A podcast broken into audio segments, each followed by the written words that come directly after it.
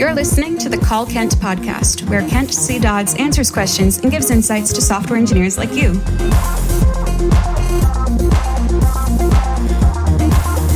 Now, let's hear the call.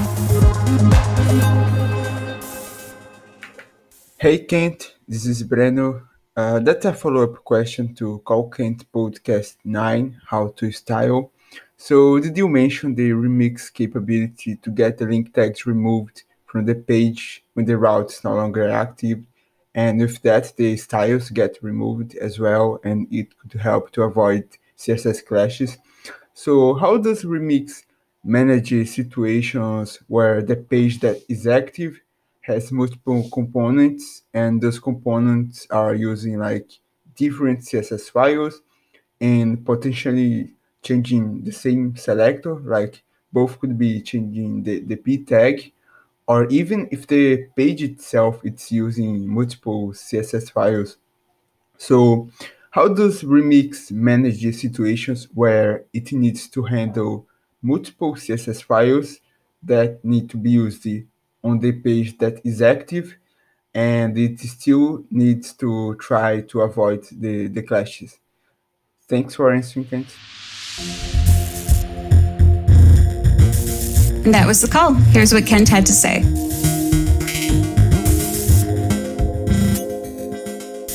Hello again, Breno. Um, so this is a, a, good question, and I, I should clarify this. Uh, so the um, you can absolutely have um, a CSS clash for the CSS that's on the page.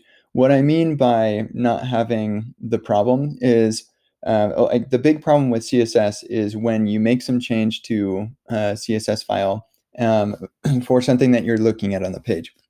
It's really rare for anybody to actually um, make a change to CSS and not actually look at what impact that change has. Um, yeah, I wouldn't recommend any do, anybody do that. And so, um, the what makes Remix so special is that you know that uh, all of the pages that the CSS is going to be applied to, and in practical terms, that's normally just the one.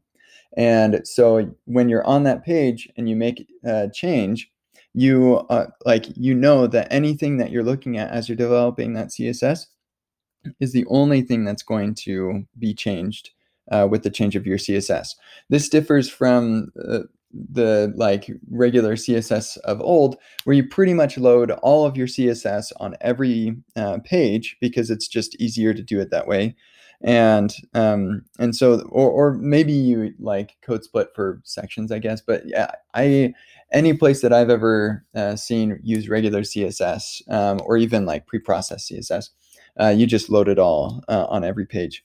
Um, and uh, yeah, and so it, it differs from that because um, you uh, like you're looking at the CSS um, or, or the only page that the CSS is going to impact, and so you're not going to have accidental uh, clashes or like deletions of CSS or, or in, unintentional impacts of your CSS because you're looking at the page that uh, uh, that your css impacts and there are no other pages that it will impact. And that's what makes remix so special is it makes doing that really easy and straightforward. So hopefully that answers your question.